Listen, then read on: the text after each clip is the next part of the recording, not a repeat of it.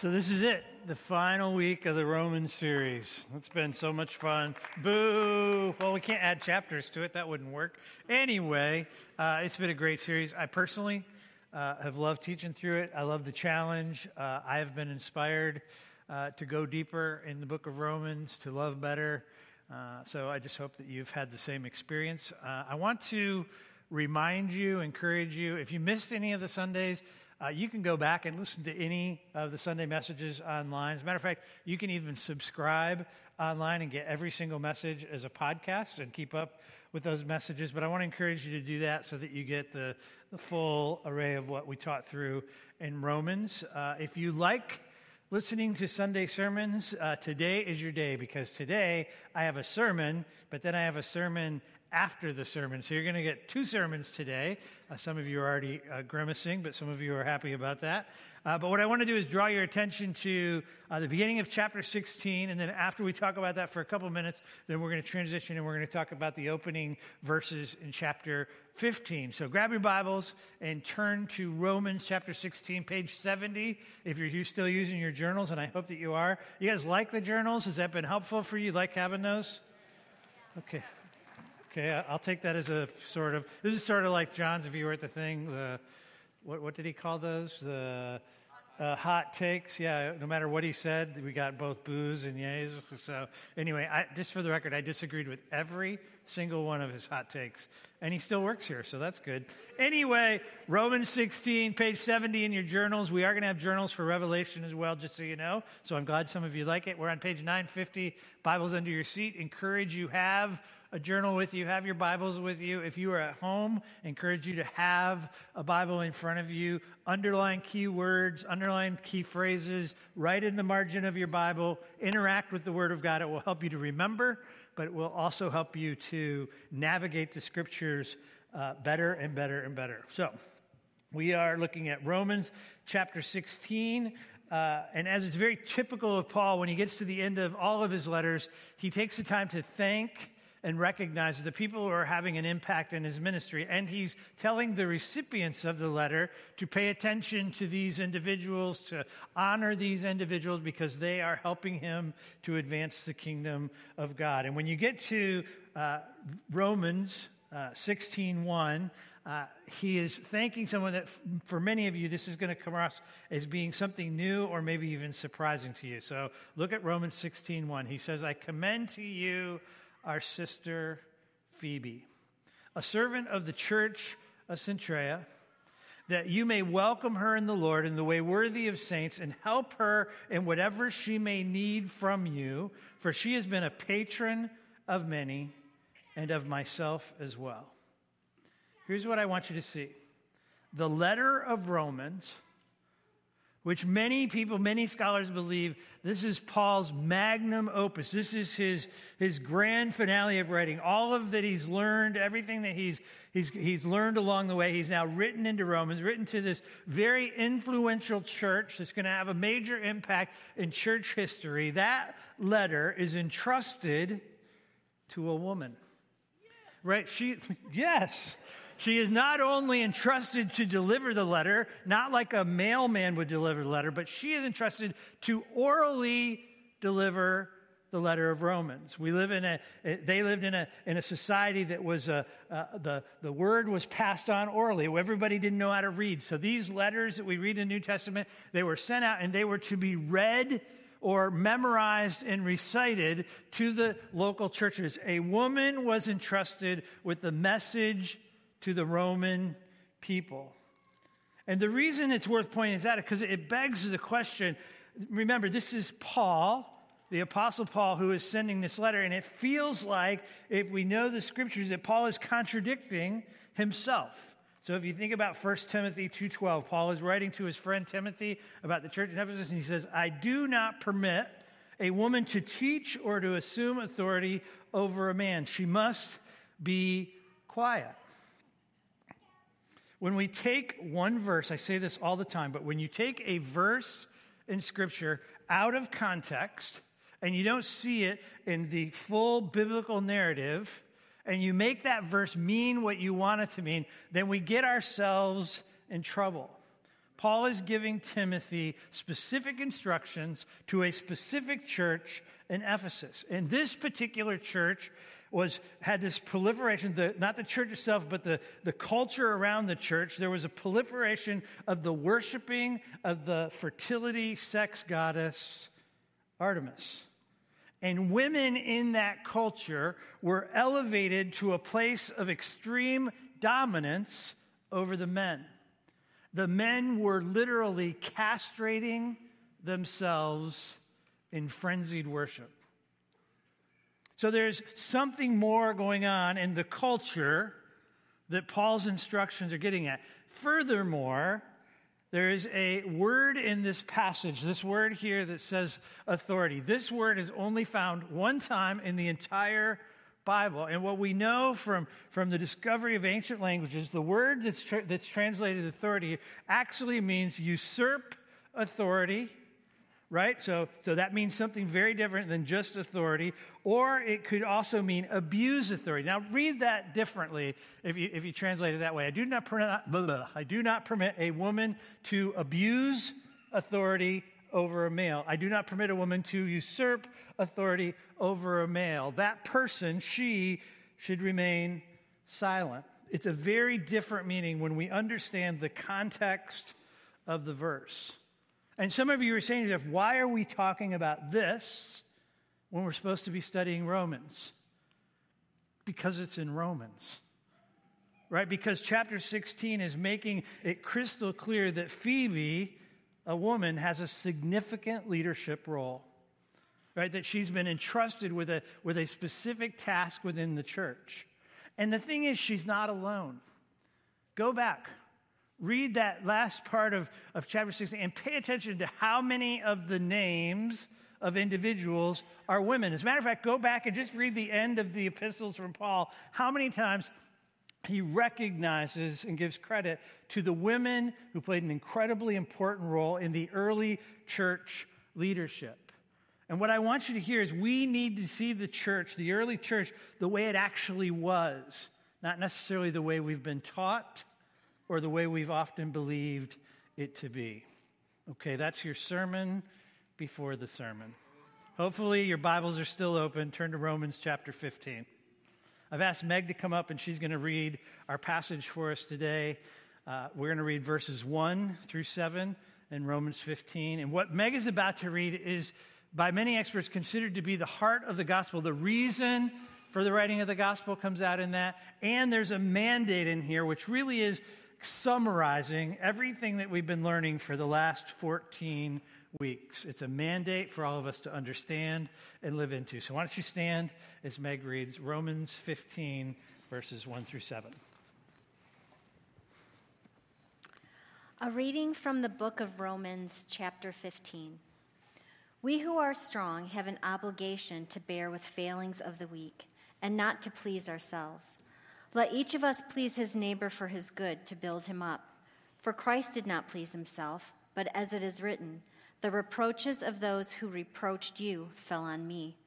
For whatever was written in former days was written for our instruction, and through endurance and through the encouragement of the Scriptures, we might have hope. May the God of endurance and encouragement grant you to live in such harmony with one another, in accord with Jesus Christ that together you may with one voice glorify the God and Father of our Lord Jesus Christ. Therefore, welcome one another as Christ has welcomed you for the glory of God. This is the word of the Lord. Thank you. Will you pray for us? Sure.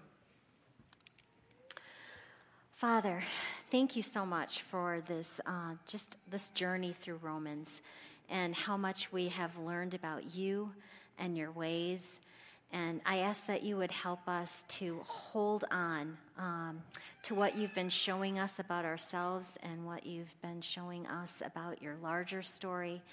And help us by your Spirit uh, to follow you and to be an expression of, of who you are to others. Um, we love you, Father, And we just thank you um, for your son and for this opportunity to uh, open our hearts as you reveal yourself more. In Jesus' name, amen. Amen. You may be seated. Hey, uh, I don't want to bring any embarrassment, but can we take that little person into the lobby for a few minutes? It's pretty distracting. Thank you. Sorry. I've never done that before, but sometimes I, am having a hard time staying focused here, so I appreciate that. Do it for me. Uh, to fully understand Romans 15, we have to understand it in the context of Romans 14. So this is a continuation of last week's message in a lot of, a lot of ways. Last week, if you remember, one of my main points, and it's the very beginning of, of chapter 14, Paul uses these words. He says, Do not argue over opinion, right? Do not argue over opinion. And so what Paul is telling us is in the first century church, the church was bitterly divided over issues that he would call non essential issues, right? These are, are things that didn't change the heart of the gospel. In this case, as we read through chapters 14 and get into 15, those non essential issues were things like practicing Sabbath or not practicing Sabbath, or uh, observing holy days or not observing holy days, or uh, participating in the dietary restrictions of the law or not participating in the dietary restrictions. These are actual examples that Paul uses in chapter 14, or drinking wine or not drinking wine. Right? And, and so there's all these non essentials in the early church, but we have our own non essentials that have created division in the church literally for centuries right? And, and we can, the list of those can go on and on. But, but things like music preference has been a dividing factor for years, preaching style. Uh, I have had uh, intense conversations with people about whether or not we should use haze or not, you know, that fog machine, like that. Somehow that stirs people up. Like we want to argue about haze machines or no haze machines, altar calls or no altar calls. The list goes on. I actually heard a story this week uh, about a church that actually split over the color to paint the, the sanctuary. They didn't argue about it, they split over what color to paint the sanctuary, or heated arguments over where the piano should be on the stage, or I've seen division in the church over baptism, how it should be done, what words should be spoken when baptism happens, spiritual gifts, and God forbid, political alliances, and the list goes on. Right? There, there are traditions that we come out of. There are opinions that we hold. And Paul is writing to us and saying, do not argue about your opinions.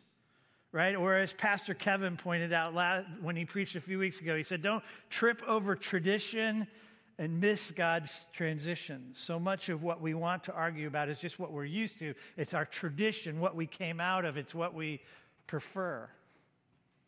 This is what happened in the early church.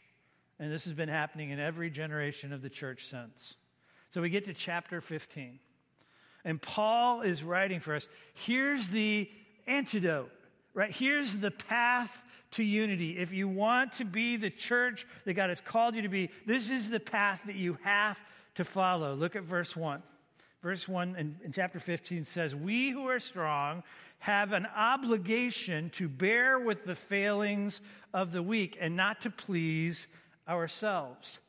I think the language of strong and, strong and weak, when you read 14 and 15, it almost reads kind of like a little bit arrogant. We, the strong, need to put up with you, the weak. But really, what he's saying is the mature believer as opposed to the immature believer. And the point he's trying to make right here in, in verse 1 is that the burden of unity falls more on the mature believer than it does on the immature believer. Let me say that one more time. The majority or the burden of, of unity within the church falls on the mature believer more than the immature believer. He's saying, those of you who are stronger in your faith, right, those of you who are more mature should lead the way in unity. You are to model something. You are to actually go out of your way to prefer the needs and desires of other people's above your own. You are to bear with. That's what that, that word means. It means to, to bear with, it, it means to prefer one another. One of our core values here at Grace is that we want to be a church where the people of grace, not just those who work at Grace, but uh, as a people, we are others focused. And we define that as sacrificing self in order to prefer one another's. When we talk about that, that one value, we use Philippians 2 4 as our mandate. Let each of you, each follower of Jesus, let each of you look not only to your own interests, but to the interests of, interests of others. We could have just as easily used Romans 15:1 because it's saying exactly the same thing. All right, prudence, because you're always the first to say it. Our mission statement here is She's the best. She's like a great student, always in the front row, gets it right. Right, we are a mosaic striving to live like Jesus. Look at verse 3. Chapter 15, verse 3, it says, For Christ did not please himself. He showed us the way, right?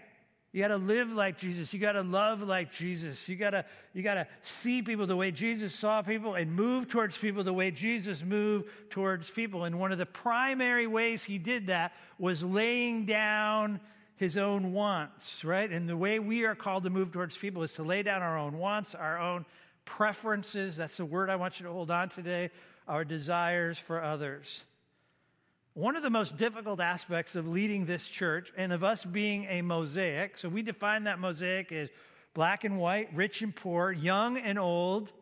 And one of the things I've learned over the last several years, actually, Helped me to see this, is one of the difficulties of our particular mosaic is that so many people come out of a vast array of past religious experiences. So in this room, we have people who came out of a Baptistic sort of background. We got people that came out of a Pentecostal sort of background. We have people that came out of a high church, liturgical sort of background. And then they're here in this church, which isn't very liturgical at all. We have people that came out of singing hymns, people that, what came with all of that, even just the tradition of how those churches were done, is those became our traditions, right? Those are the things that, interestingly enough, we still prefer or desire in some ways.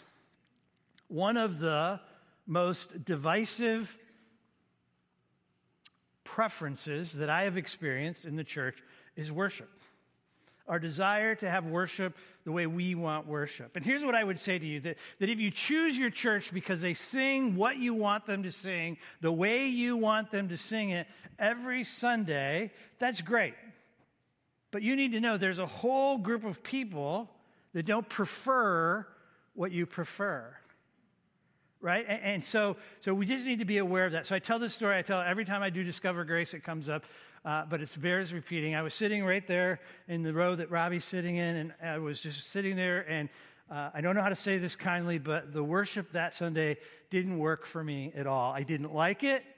I wasn't enjoying. As a matter of fact, I really didn't like it. And so, as I sat there, I was sort of sulking and I was thinking to myself, I don't have to put up with this because I'm the boss. Everyone up there reports to me. Look, I'm not, not an example of good leadership here. This is a confession, but it's a story of confession. I'm soaking and I'm making my plan as I sit there of how I'm going to make the changes to get the worship that I prefer. Right? Meg and I had invited a new couple over to our house that day for lunch. So as I got home, I was in the driveway. They pulled in the driveway. Uh, they get out of the car. The woman gets out, still tears, literally tears running down her cheek. And she says, Pastor Doug, that was the most powerful worship experience I have ever had in my life.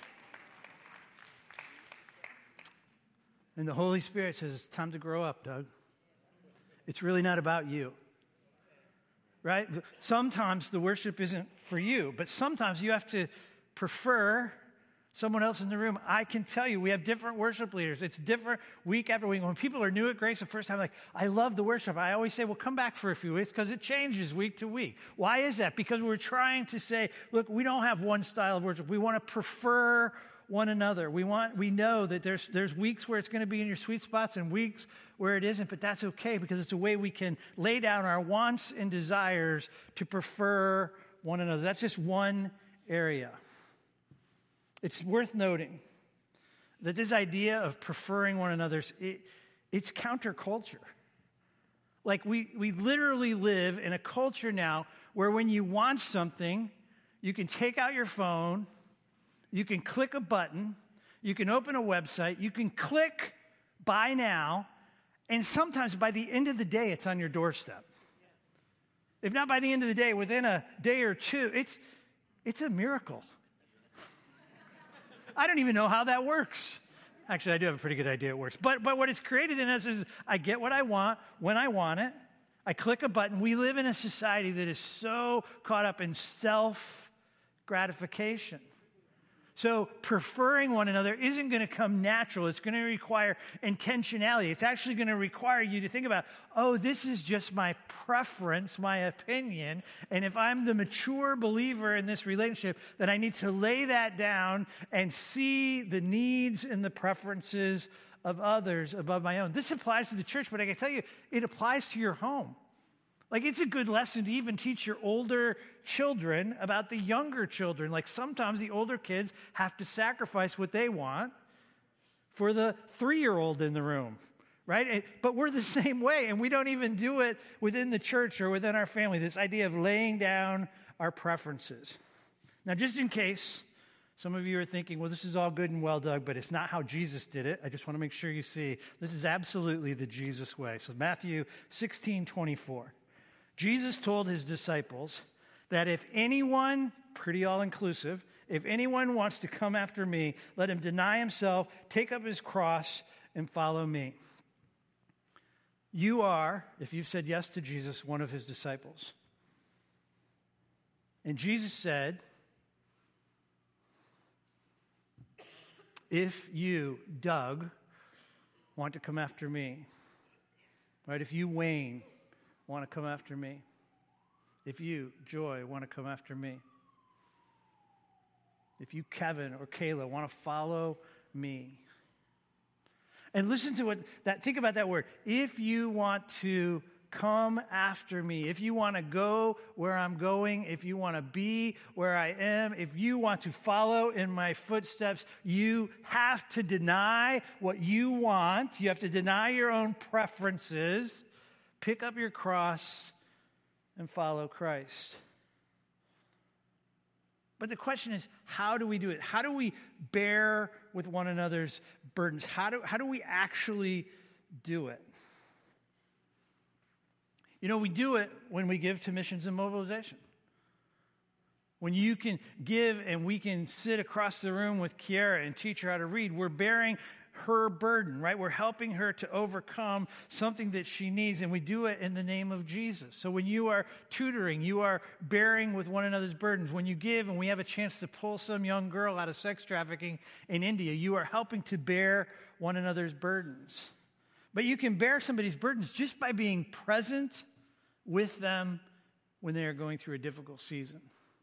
Like, just literally to be with people, not to fix them, but to just be beside them when things are difficult. You are helping to bear the weight of the burden that they have. When you give your full attention to them, when you just become a good listener, not a fixer. Don't listen to people trying to think, boy, I guess God, God, tell me something really clever to say here. Don't even bother that. Just be a good listener. And when you listen well, you bear with them in their burdens talked about it. When you give generously, you're helping to bear one another's burdens. I thought about this one quite a bit this week when I was writing this.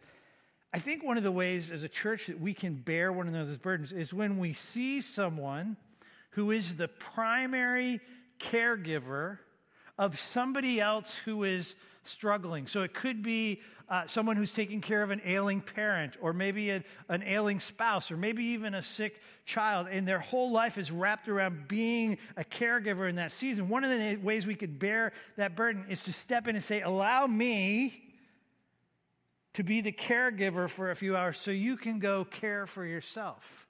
Right? We can come along, people, and we can help them. I love it when you think about this. Jesus made our problem his problem. And so, one of the ways we bear the burdens of others is when we do the same thing, when we make their problem our problem. If you look at verse 3, sorry for whoever's in the back, I'm jumping all over the place with the slides, but Keep up with me if you can. Verse 3 says, For Christ did not please himself, but it is written, The reproaches of those who reproached you fell on me. This is taken out of the Psalms, but it's a messianic sort of prophecy. The reproaches of the people that reproached God fell on Jesus. He made our problem his problem. Galatians 6 2, bear one another's burdens and fulfill the law of Christ. So when we find practical ways of making their problems our problems, then we bear their burdens. One of the things that came out Thursday when we did the sermon run through and conversation, Josh Munoz pointed this out to me, and I hadn't really thought of it, but he's absolutely right. He said, You know, Pastor Doug, we can't really do this unless we know what the burdens are. And so people need to be sort of encouraged to share their burdens in the context of community so that we can step in. Funny, I had a conversation in the lobby and I was telling the person, You need to tell us that you need help. And she started to cry. She said, It's so hard to have needs. It's so hard to tell people that I need this. I get that, but we can't help you if you're not sharing. What do I say all the time? You cannot walk faithfully with Jesus in isolation. Share the burdens, tell us what they are, and allow us, the church, to come alongside you. All right, key to unity, the path that Paul is giving us to, to be united as a church. Prefer one another, bear one another's burdens, and then look at verse 4, there's more says, For whatever was written in the former days was written for our instruction, that through endurance and through the encouragement of the scriptures, the Bible, we might have hope. The scriptures are there for our benefit right if we endure in them that means if we hold true to them if we if we do the things we know to be true in the scriptures and we use them appropriately to encourage others it will foster unity encouraging one another in the word is a powerful way to minister to one another. And in the process, not only does it create unity, but the passage says it gives us hope. It builds hope. So we prefer one another, we bear with one another, brothers, bear with one another's burdens, and encourage one another with the word. And here's what that means it means you have to know the word, you got to spend time in the word. You gotta, you gotta allow the word to do a good work in you before it can be used to minister to somebody else. As you endure in the word, you can then encourage others with the word. Be agents of hope. I love it when people have a passage for me. When people say, hey, Pastor Doug, I, have been praying for you, or I've been thinking about that situation, I just feel like God has given me a passage of scripture for you. It encourages me it, it causes me to have more of a, a, heart connection with that person. You ever have somebody that, that was good at this? Uh, a lot of you are going to remember Rock Bottomley. Yes, that's his real name, but he was on staff here a little while as a mentoring pastor. He was the master of this. He would sit, he would listen intently, and then he would say, I think the Lord has given me a passage of scripture. First of all, he knew the word. So he could tell you what the scripture was and where it was located right away. But it was amazing the depth of scriptures that he could pull out. And he could say, Doug, I, I think God has given me a passage of scripture for you. And he would give it to me, and it would be exactly what I needed, right? Exactly at the time that I needed it. And you know what? It would give me hope. But you know what else it did? It helped my relationship with Rock. It caused us to have a deeper, better relationship. That's what this passage is telling us that we can encourage one another, that we can build one another up, that we can create a greater sense of unity and a greater sense of hope when we use the word to minister to one another. So, prefer one another, bear one another's burdens, and encourage one another with the word. But the question remains why does all this matter? Why is Paul making such a big deal about unity in the book of Romans? Why is unity so critical for the church in Rome or Grace Community Church here in Detroit for that matter? And here's the reason we cannot reach our redemptive potential as a church. We cannot reach our redemptive potential until we are united in Christ. United despite our differences. United even though we have different preferences, different traditions. United above race, and God forbid, united above politics or traditions.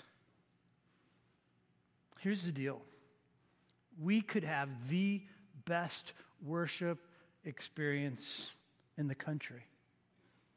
Like, we could have the most riveting, entertaining sermons in the country. We could have world class children's or youth ministries. We could grow the church to 10,000 members. But none of it would matter if we aren't one in Christ. It would all be a facade, it would be a straw house. The scriptures actually say it would be a noisy gong and a clanging cymbal because unity matters.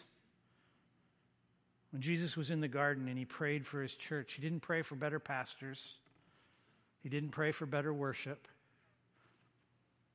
he didn't pray for bigger buildings. You know what he prayed?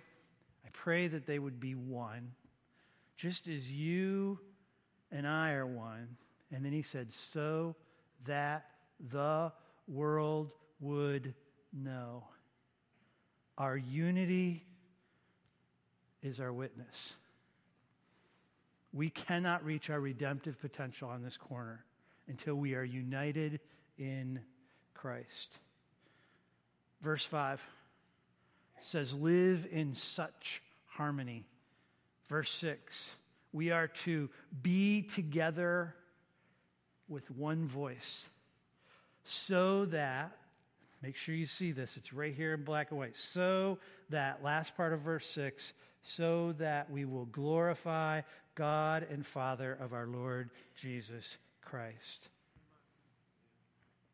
The Westminster Catechism, a long document that has lots of questions, and those questions are answered. But one of the very first questions is What is the chief end of man? They're asking the question why do, why do people exist? Why do humans exist? Why do you exist? What is your purpose? Why, what is the very reason? It is a question that is echoed throughout humanity forever right? It's probably the most important question you can answer for yourself. Why do I exist? What is my purpose? Why did God make me? And the answer to the question, what is the chief end of man, is to glorify God and enjoy Him forever. But it begs the question what does it mean to glorify God? There's a definition of glorify up there, and it says to make glorious. Now, I was always taught in school you couldn't use the word in the definition, so but it was in there, so I had to write it that way. To make glorious or cause to appear, to give to God the worship and reverence which are His due, to praise or honor someone or something to an extreme degree, and this is where I want you to just land today. To acknowledge greatness and make that greatness known to others. What does it mean to glorify God? It means to acknowledge God for who He is and His greatness, and in the process, make who He is and His greatness known to others. When I hear the word glorify, I always think of the word to make God known or to make God famous. That's just my personal working definition when I read through the scriptures. What does it mean to glorify God? To make Him known to make God famous. By the way I live, by the way I worship, by the way I represent Him, by the way I make Him known to other people, in the way that I talk, to make God famous. And here's the point of Romans to a church that was bitterly divided Gentiles and Jews, so much culture, so much tradition, so much bitterness between those two people groups. Paul is saying you have to be united, live in harmony, have one voice, so that you will glorify the God and Father of the Lord Jesus Christ. Our unity is our witness. And the key to unity is that we prefer one another that we go out of our way to bear one another's burdens, and that we learn to be in the Word so that we can encourage one another with the Word. You could almost say that all of Romans is summed up in verse 7.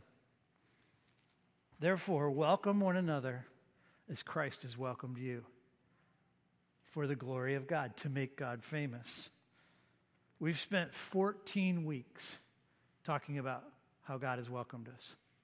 14 weeks understanding that we're saved by faith, that it's a gift, that even if you have faith, it's because of the grace of God. Like you don't figure it out on your own. That God moved towards you, even when you were his enemy. God moved towards you, that you are pursued by a loving God. Who is God? And then he says, Welcome everyone the way you've been welcomed and pursued and loved.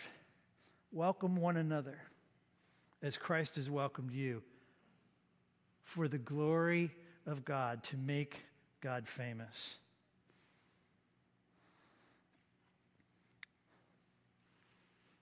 Lord, I thank you for Romans.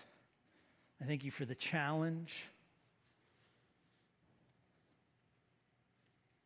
I thank you for the last several months. Something began to shift in this place when we were in the, the, the, Psalm series and then we went into the minor prophets, began to stir some deep waters in, in many of us. As we've traveled through Romans, that seems to have continued. And so, Lord, I, I pray that we would not just be hearers of the word, but doers. Man, take us where you want to take us. Help us to be the church you've called us to be, united, a mosaic, united across all of those possible dividing points, those opinions. Help us to be the church you've called us to be. to advance the kingdom the way you've called us to advance the kingdom. Amen. I have some homework for you over this holiday season. Uh, we're not going to begin Revelation for a few weeks, so you got a little bit of time to do this. But I encourage you to go back.